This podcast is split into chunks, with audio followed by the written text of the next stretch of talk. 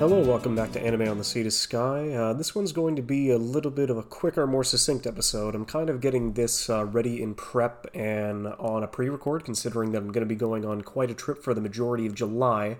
And even though I will have my mic, my laptop, and more than enough stuff to keep me occupied, as well as ideas and inspiration along the trip, I thought I might as well at least get one into the backlog just in case I won't be able to find any time in the middle of me flying, driving, and walking around the various places uh, along the East Coast. But at least for now, there's more than enough of stuff has popped up over the past week or so, considering that this weekend in particular, at least at the time of this recording, was Anime Expo, and there was more than enough new projects and announcements and things that were essentially going through and getting everybody else hyped for the majority of the stuff that's going to be coming out in 2023. Except at least for one thing in particular, which I'm definitely still just getting sick and tired of hearing announcements for, which is, you know, Fooly Cooly Grunge and Shoegaze. Considering my relationship with progressive and alternative being honestly one of my least favorite anime experiences of all time, the fact that they were making two more of these, which I know I've already gone through at length in previous episodes, and it's just awesome. So you're bringing the pillows back to provide music for both of these series.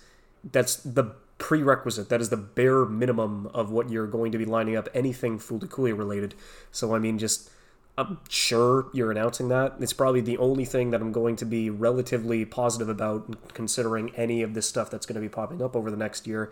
Because at least I'll be able to listen to it on Spotify, probably, if they do the same kind of release schedule that they did with the previous Progressive and Alternative. But it's just. I don't know. I think I've already gone through it at length. If I had to choose between progressive and alternative, I'd probably go with alternative, but that's honestly choosing being stabbed with a rusty needle or going through a used because honestly, deciding between the two is either getting stabbed with a rusty iron needle or a used needle. So it's just, it's literally pick your poison. There was not really much that I could go through. I did kind of enjoy and used the music tracks, at least from the Pillow's new album, especially when it came out for the prerequisite into progressive alternative. Sure, but even though they're going to be attached to this project, it's still not going to get me invested. It's still not going to get me excited for anything that's going to be coming out of this franchise at all. I'm probably just not even going to give it an opportunity. I'm not going to give it a watch unless the internet explodes and being like, oh my god, it's the second coming of Fooly Cooly. This is what we wanted all along. This is always what we were expecting and what we were excited for. Unless the initial reactions are so overwhelmingly positive that I have no choice but to legitimately go and check out what everybody is getting excited and hyped about, this is definitely just going to be left by the wayside, and sure, I'll listen to the album on Spotify, but that's about it. Let's see, Crunchyroll was actually going through a couple of uh, adaptations and announcements that are going to be getting anime soon, and so one of them is Tomo-chan, which they decided to translate as Tomo is a girl. Amazing. It's so succinct. You guys really got down to the marrow of it in terms of this fucking uh, four koma gag manga. Well, it's not it's not really a gag manga. It does have a progressing storyline that goes through. And honestly, when I jumped into it in 2017 and watched it as it came out week by week, I was definitely invested and I was enjoying the interactions between the characters, mostly between Misuzu and Carol, even though Tomo and Junichiro are the two that mostly get the spotlight. And everybody else around them is like good additions to match their chaotic energy. And it's honestly something, even though that's, I'm trying to remember if it's like six or seven hundred chapters long, it's still going to be like it's still more than a quick enough breezy read, especially considering that every single one of the chapters is like a page where it's just a strip and that's it. So I'm honestly kind of excited to see where they're going to be taking this and how the adaptation goes. I'm not going to keep my hopes up because it's mostly comedy. It is definitely, even though romance, the majority of it has been popping up between the two mains, animation when it comes to comedy anime is definitely not something that you need to prioritize. As long as all the jokes land and as long as the direction makes the jokes pop off the page and make them even funnier than they were previously, that's all I can really look forward to. And even though I'm not really going to be excited for this, I know that there's going to be definitely a good group of people that are going to be excited about solo leveling, which is going to be getting an adaptation it's a manhwa, I believe, since it's adapted from the digital comic series that was published on Tapas That's definitely been going on for a good number of years, and it's like I don't really know how much. I can't remember if it's a video game or if it's an isekai or it's it's something related to that. But I do know that there are a good group of people that are going to be excited about this one, especially Giga too, considering he was one of the only people that I saw like giving praise and giving like good recommendations because it was so up his alley that there's no way he would have put it down. And it's going to be A1, so A1's definitely kind of like a mixed bag, but we're just going to have to wait and see what happens there. Although I was kind of happy to see that we finally got the first preview and trailer for the Trigun Stampede anime. From what it looks like and what from people have been talking about, it seems like it's going to be a prequel to the manga storyline, considering that this features a much younger Vash, one that seems to be a real physical force and a presence, but his bounty is lower, and he's also rocking a much, not a much too different hairdo, but something that's definitely been added through thanks to the fade. I don't really know what I'm going to be thinking about this. I mean, I really loved the original Trigun adaptation. I still haven't read through the manga, even though I've heard nothing but good things about um, Rampage. Not Rampage, Badlands Rumble. That was, well, that was the film, but then Stampede was the official name of the manga that it was going through and adapting. And considering that Studio Orange has not made a bad adaptation yet. I have complete and utter confidence that this is going to be a really good and fun and interesting time once it comes out in 2023. And now, I guess the final biggest meme piece that has gotten everybody excited because not nobody was really expecting this to be popping up and going through, but Studio Trigger has officially announced a new panty and stocking with garter belt project. That's gonna be nuts. It's I it's definitely so weird considering that I've I still haven't seen the show. Like it's one of in the twilight eras of Gainax uh, when it came out in 2010. But I'd heard nothing but good things about the dub and how just vulgar and brutal it is, especially when they compare it to the likes of the Black Lagoon dub. You know that you're going to be in for a good time. So yeah, I'm really curious to see how this is going to pop up. It's they've announced the project. I wouldn't expect it to come out mm, like if at earliest fall 2023, but if anything, I'm gonna guess for a 2024 release date. But it's just it is a meme come to life, considering that this is actually to be getting what we don't know is to be a second season. We don't know it's probably to be a continuation off from where it ended and the reason why I call it a meme is because of the guy one of the like classic tropes of the Gainax ending that they ended up pulling at the end of this first season because what was it 13 episodes? Everybody is like really curious to see where they're going to be taking this uh, especially with how the first season ended. So i'm really excited i'm going to have to go through and give this a watch once more concrete news and a schedule has been popped up for this uh, show's coming. So now i guess i'll get through. I did already talk about the fifth element for a chunk of it i believe since this past week has been really eventful, um, more so than I thought, considering how I was able to go see Fifth Element on a Sunday night, uh, like inside of one of the indie theaters that was uh, playing around here, and it was one of the most dynamic and fun experiences I've had with a film in a long time. It is just off the wall, incredibly fun, a lot of energy, a lot of good jokes, a lot of good action, a lot of great characters. It was just, uh, it was fantastic all around. I still think that Ruby is just one of the most energetic and infectious and chaotic characters I've ever seen put to film, and Chris Tucker does a fucking fantastic job in bringing his energy to the screen. And oh my goodness, it was just a delight every single time he was going through. But it's, I mean, the movie knows exactly what it is and what it wants to be definitely makes sense that the script uh, was penned by I can't remember if it was the director or the screenwriter, but it's like, oh, you know, this is something that I've been toiling around in my brain since I was a teenager, and it's just, you know what, yeah, it kind of shows, but with the amount of polish, with the glorious matte paintings, the really good use of practical and CG effects inside of this film, everything just pops with a vibrancy that you don't necessarily see a lot nowadays, and I don't know. I just had a really good time with it. It was really fun. I really enjoyed it, and there's definitely something that I'm probably going to be going back to if I ever have a, like a crazy recommendation to give to anybody to like have on a good night out.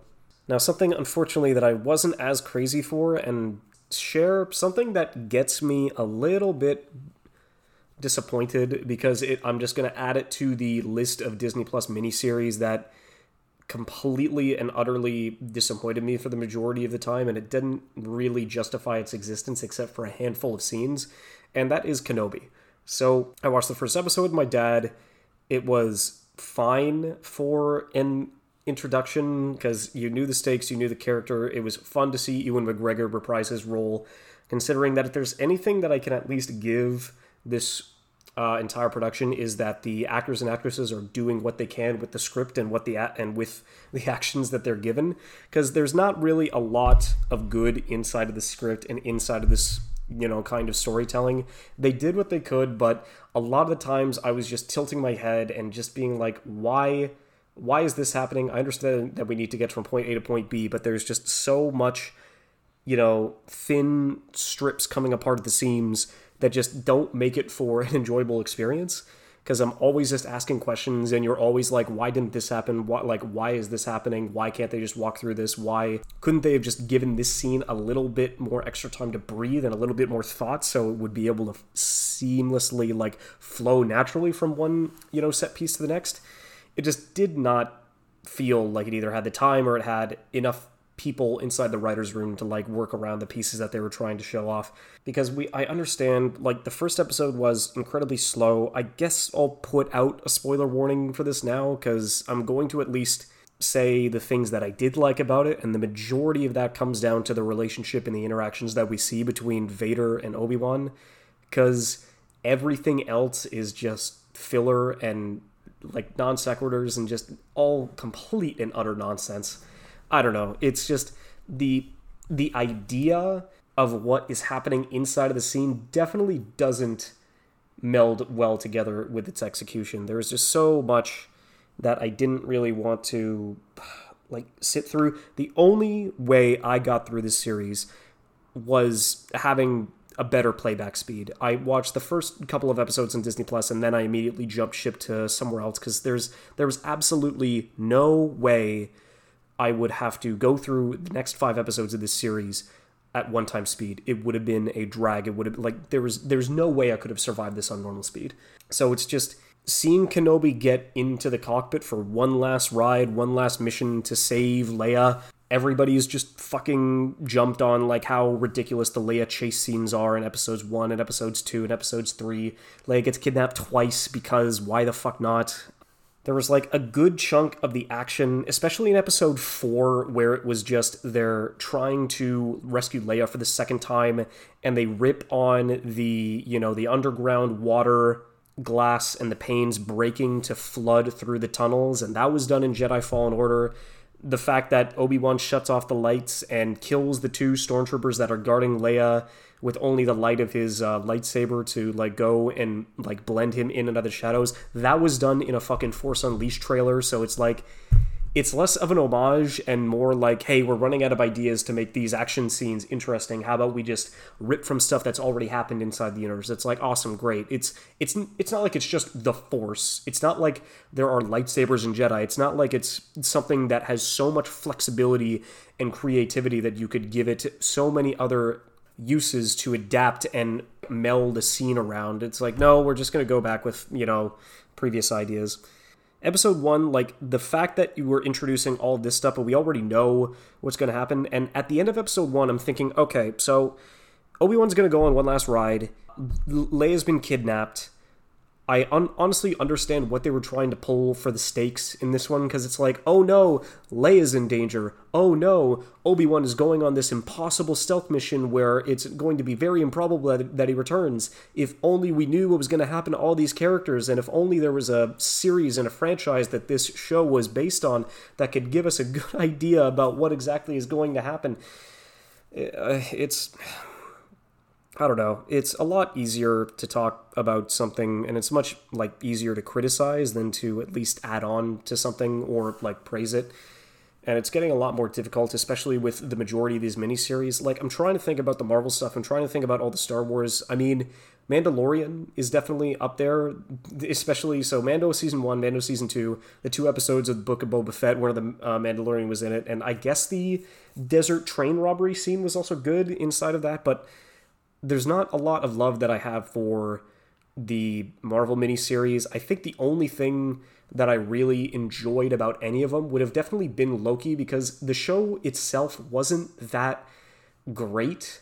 In fact, it was probably one of the more boring entries inside of the list, but it did a really good job in setting up the next like big Thanos level major villain that's going to be popping up into phase 4 or phase 5, I guess, if it get, if it gets there long enough, but it did a really good job in setting up that threat. And I know I'm to go watch Thor 4 when it comes out, Thor Love and Thunder because it's Taika Waititi and I've loved everything that he's been a part of, especially when it came to Jojo Rabbit, especially when it came to, of course, Thor 3, which is the reason why he got this movie in the first place. But then all of the, I don't know, Obi Wan was just so dry and like copy paste for like some of these things, where the only thing that I'll give it credit for is essentially expanding on the relationship between Obi Wan and, at this point, Darth Vader, where we see glimpses of Anakin Skywalker, but definitely one that at this point is now too far gone. And both us as the audience and Obi Wan finally accepts the fact that his old Padawan, his old partner, is gone, dead, and buried, and nothing but Vader remains.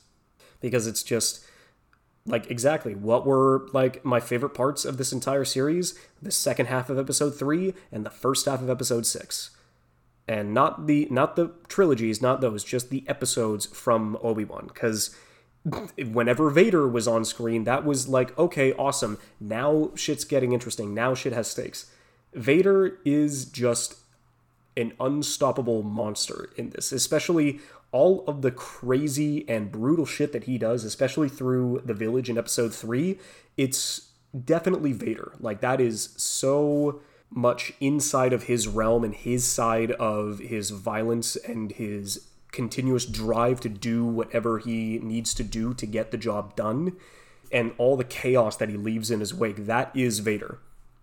And how Obi Wan is able to find the strength in order to protect somebody rather than to end their life, especially in the fight that he has between um, him and Vader, like towards uh, the middle of episode six, was easily because it's kind of like the Last Jedi in that order where the majority of the last jedi i just disliked. There was not a lot of good to come about it but it's it was just the minuscule character moments that still happened inside of that movie like not all of them but some of them are still more than enough to like put themselves in the upper echelon of like some of the best scenes inside of the star wars canon. And if there's anything positive that i can say about obi-wan or kenobi uh, like i keep just going through but i mostly just call him obi-wan is that the fight between him and Vader when it's not cutting back to the fucking ridiculous Inquisitor hunting down young Luke thing, like when it wasn't focusing on that, the fight between those two was incredibly tense, even though you knew that both of them were going to get out alive, even though you knew that there was no way that Obi Wan was going to die inside of this battle. The fight wasn't between Obi Wan and Vader, the fight was between Obi Wan and himself trying to reconcile and try to find any sort of forgiveness and apology between him and what Anakin became. And that was honestly one of the best scenes in like recent Star Wars that I can remember is that final confrontation when Obi-Wan finally gets to take a chunk out of Vader's mask and he sees the disfigured, crippled man that Anakin in this case no longer is. And it's just that one quote where it's just, I am not your failure, Obi Wan. You didn't kill Anakin Skywalker. I did. And that's, it was perfect to like meld this. It was a great way to lead into what would essentially be their next meeting in episode 4 New Hope because that's the only because at this point Obi-Wan has finally reconciled and come to terms with the fact that Anakin Skywalker is now dead and Vader killed him. And so now the only thing he can say, now that Anakin is no longer there, he is just going to refer to him as Darth. And that's it. So at least I did enjoy that part about it. I did find once Obi Wan and Leia got over their like the ridiculous oh i don't trust you they're after you uh, uh, let me go and it's the uh, the relationship that they're able to build inside of this series is definitely like a really good bit of cheeky back and forth especially when leia is able to like come into her own and make her own like choices and like step up in episode three where they get picked up by the uh, I don't know the dude really sounded like Seth Rogen and I honestly thought I was going to find him in the credits but unfortunately it wasn't him but it was just so similar to him. I, I don't know. It, it was going to be it was just a really fun exchange between the rest of them. Especially the little interaction where Leia is just you talk like it's so natural like it's so familiar. You knew my mother. Are you my father? And like that's like that was just really like a good touching moment like trying to because obi-wan is technically like their godfather. Like he was there when it all went down. So just to kind of see that you know tender father-daughter relationship like between the two of them it was like really good. And it definitely like builds up that kind of relationship where it's just especially at the beginning of a new hope where it's just there is only one person in the galaxy that can help me now, and that's you. Help me, Obi Wan Kenobi. You are my only hope. It definitely sells that's the kind of relationship that they had leading into episode four. Now, I guess I'll finish off with a bit of the bad stuff. Uh, so, like, just all the chase scenes in episode one and two. Episode three, just like, still, it, it, it had a lot of good stuff with it, and I was definitely like I was nice to kind of see that banter between them, and then especially like Vader going through and finally making his appearance and his confrontation with not only the village but with Obi Wan himself, and then just being so incredibly savage that he would just start a fire in the middle of the desert and rake Obi Wan's body over the burning coals, where it's now it's your turn to suffer, and that's so petty, but it's such a brilliant moment considering that this is the first time they've seen each other in 10 years since the events of episode 3 and it's oh it, it was such a oh it was fantastic. But then of course it's just those tiny writing choices where it's just okay so he puts out the fire and then somebody else restarts the fire again. Vader doesn't put the fire out and he lets obi-wan escape? Okay. Because it's just we're trying to get from one set piece to the next but it's just so ridiculous. Uh, like Schaefer Nobles Productions like did a really good like video on like why episode 4 was also like really shit because it's just the exact same thing that they did in Star Wars the Clone Wars but it actually had consequences and it was a legitimately tough and ridiculously chaotic job to go through and try and find themselves through this impeg- impregnable fortress.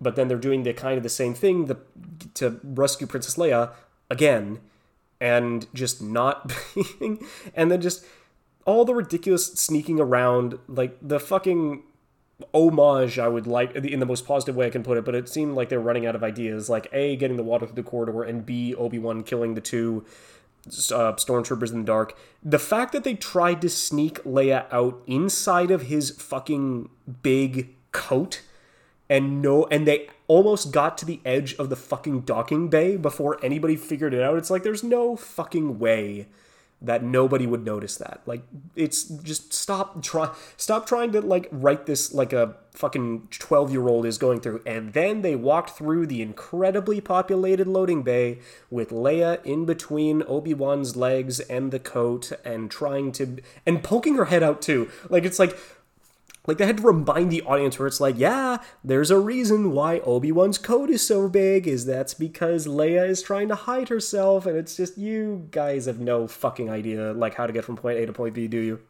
And so what was it? Episode five it was cool to see Vader like go through some Star Wars Force Unleashed like force grab shit, like literally forcing a ship to get, be grounded after trying to take off and then ripping it like piece by piece to like dig itself into the hull. Um, like that was fine, but just everything else where it's just Obi-Wan, like I can't even remember the Dark Sister's name, so it's just the fact that Obi-Wan like was using the force to go through and whisper through the blast doors, but then she's also whispering essentially treason that she's going to betray Vader, like right next to this entire fucking squadron of stormtroopers. And you could, like, that's not how whispers work, people. They. Any one of those troopers could have totally heard you and be like, "So, uh, you never believe what this bitch was like saying through the door." It was just crazy. They were saying like they were going to plot to kill you, and and it, it's understandable because what was it? The other Grand Inquisitor was still alive.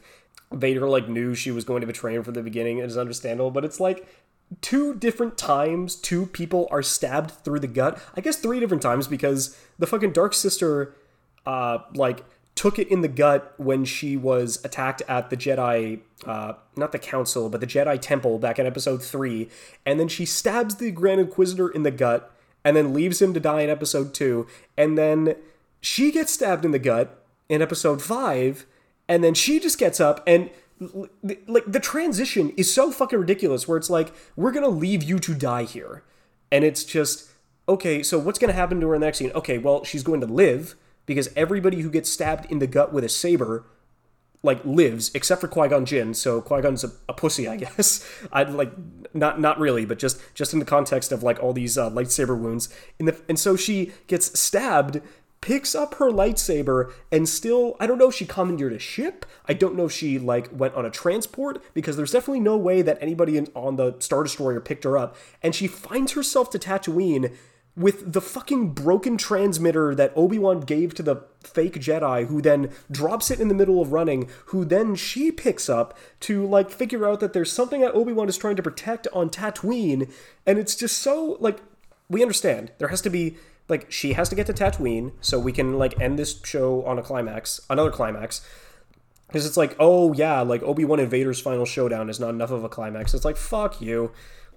We need to have more tension, more pointless tension. That it's just everything revolving around her character. The actress is totally fine. She did what she could with the resources that she was given, but that script and the character that she was going through is just such dog shit.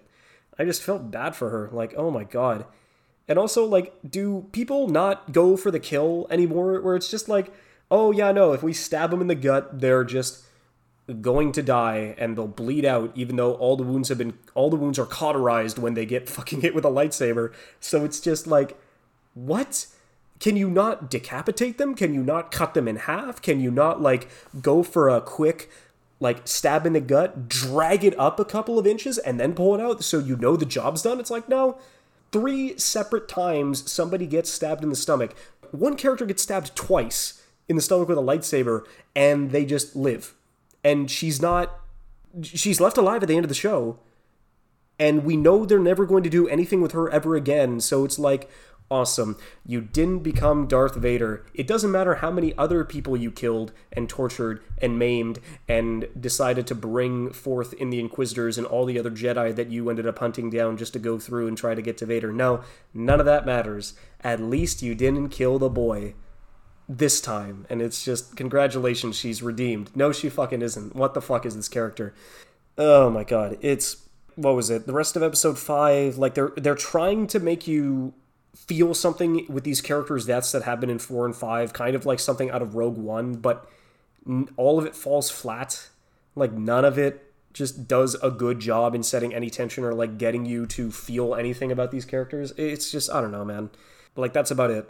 The second half of episode three in the first half of episode six like and and that wasn't even like you can't even condense that into a full episode. Like i i would give it like all just over half an episode's worth of good content in a six episode miniseries. It's not worth it. It is honestly not worth the time. If anything if i can say anything that would get you to like watch part of this show at some point in time somebody's going to make a compilation of the vader and obi-wan scenes from this miniseries that is it. That is all you need to watch. That is all that can be added to this entire franchise in any kind of positive light, regardless of anything else that's going to happen. I don't know.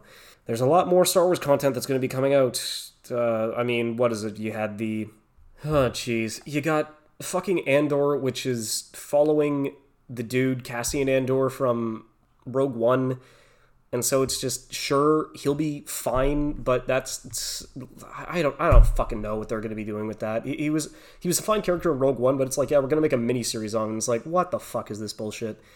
Ahsoka, I'm actually curious about because of what.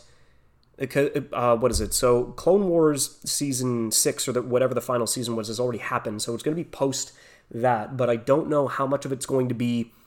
Is going to be post Clone Wars, or is it going to be post Rebels, or is it going to be post Episode Six, like in between what happens with Episode four, five, six, and The Mandalorian? Like, I'm curious how that's going to go. Like, that's that's one that I'm genuinely curious about because I don't know uh, is Dave Filoni like a part of the writing team? So Filoni's going to executive produce. So he's kind of a sh- so, uh, but uh, okay, but so the showrunner is Jon Favreau. And Dave Filoni is executive producer, so he'll probably like have some piece of the writers' room, so that's gonna be good. What is it? So there, there's gonna be a third Mandalorian season, so that's gonna be good. Rangers of the New Republic is I don't know. Lando's fine. Like it's there's so much, dude. A fucking droid story. What the fuck? A new hero guided by the iconic duo R2D2 and C3PO on a mission known only to them. Fuck that. I am. It's there's so much, dude. It's so ridiculous. Like so, what is it? It's going to be Ahsoka, Mando season three, and Acolyte. Acolyte maybe. Like I I don't know what they're going to do with this, but it's headed by Russian doll creator Leslie Headland. So at least she's going to like be able to imbue this with an interesting kind of atmosphere, hopefully, because it is going to be about probably Darth Sidious. I, I don't know. I, I don't know, man. I'm just not. It's just Mando and Ahsoka that I'm curious about. Everything else just seems like filler. Obi Wan was I don't know underwhelming. There's not really much that I can go through, and I and I hate like being a cynical person and like having all this stuff, all this, all these negative things to say about it. But it was just such a time sink that was only alleviated by the fact that I could turn the playback speed dial just a bit further up, so I could go this just a bit more quicker to get through the majority of the stale scenes. It was I, I couldn't even say this was fine. Like if, if you wanted me to give me if you wanted me to like give a number to this, it'd probably be like a four or a five out of ten. Like it, it was just that far below what I was expecting, and there was just not really much else to say. Uh, I mean, let's see. Is there anything more positive? Well, I, I, guess I could go in a little bit of a more positive light because I'm going to be going to a convention for the first time in three years in July, that's really going to be fun. I'm really excited to kind of like go through because, you know, some buddies are coming down and they've got an Airbnb. I'm also close enough to my cousin's house. So if I've got multiple beds and multiple options to stay that are within like a 15 minute drive of the venue, it's like I, am just excited to be around that kind of energy and that kind of vibe. And there's going to be so many other people to enjoy this experience with. And so I'm really curious to see how the majority of this is going to turn about and how we're going to I don't know, just interact and how everybody is going to just react to all the stuff that's going to be popping up at the con.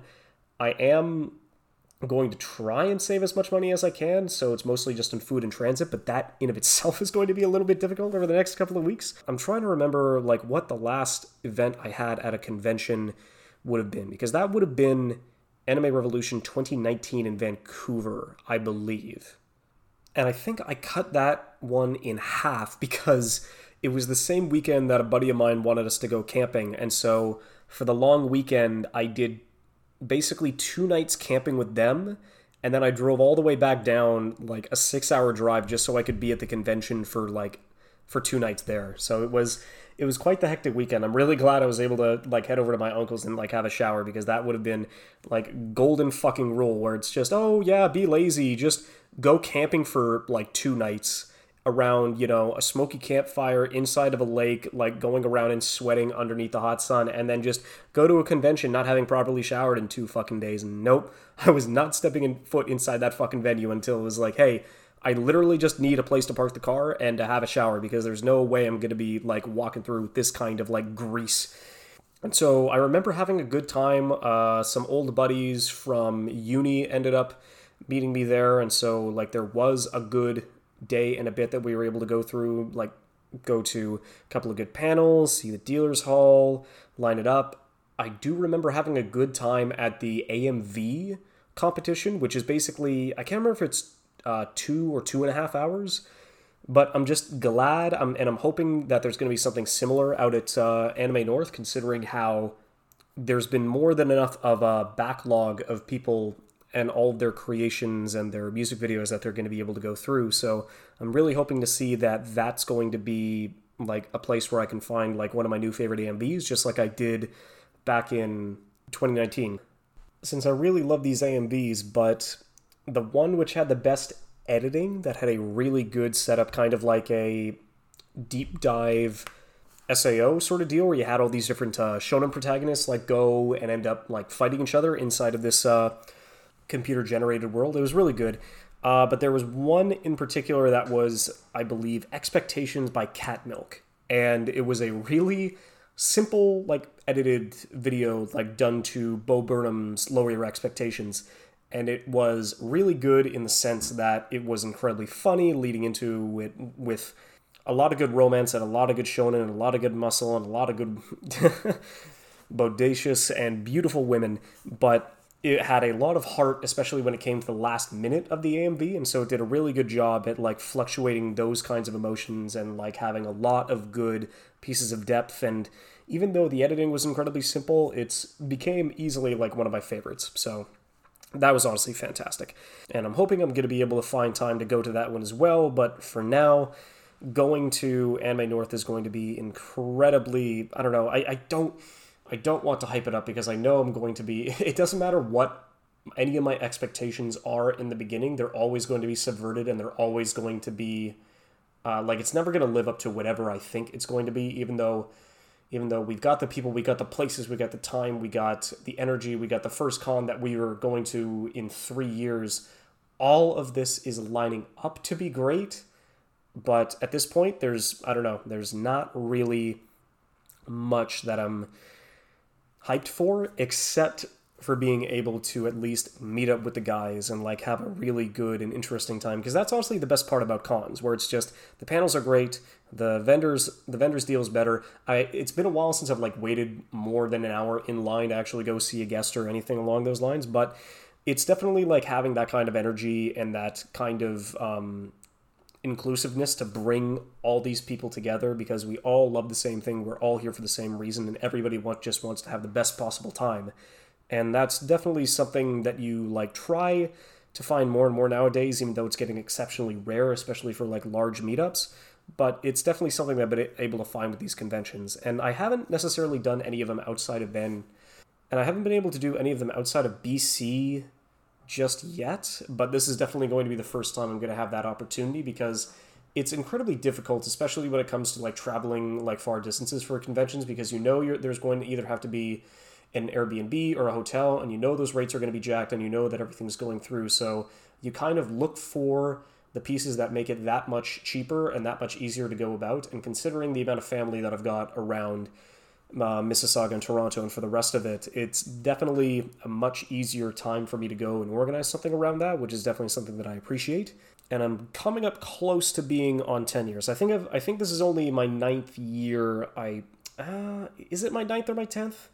Technically tenth year, I guess, going to conventions, but it's but considering that nothing's happened in the last three, that's kind of put a damper on things. But it's just the convention energy and the enthusiasm, and everybody's just there trying to have the best time possible is definitely something that I'm really going to be looking forward to at least. And I'm trying not to get my hopes too high for the kind of experiences that we're going to be able to go through and have at this con. But I don't know. It's tough to expect the unexpected, but there's always some kind of surprise that always like makes for the best story whenever a weekend like this happens. And you never know what it's going to be, but the least that you can do is hope that it's going to give you a good time. So I don't know if I'm going to be. I'm, I'm probably going to make an episode with the guys because I'm gonna like have a laptop and I'm gonna have a microphone. So maybe we'll be able to do something impromptu when we're all there, and which is really gonna get me, which I'm really curious about and kind of excited to see if we can like have some kind of a group uh, podcast setting for, especially when it is the con weekend. That is something that everybody is looking forward to and everybody's excited for. So yeah, I'm gonna see if I'm going to be able to make anything along this trip and near the con, but at least for now I've got this decent placeholder to like fit in through the time, so that by the time I come back I'll hopefully be loaded up with stories and all the times that were had, for better or worse. All right, so cheers, have a good one.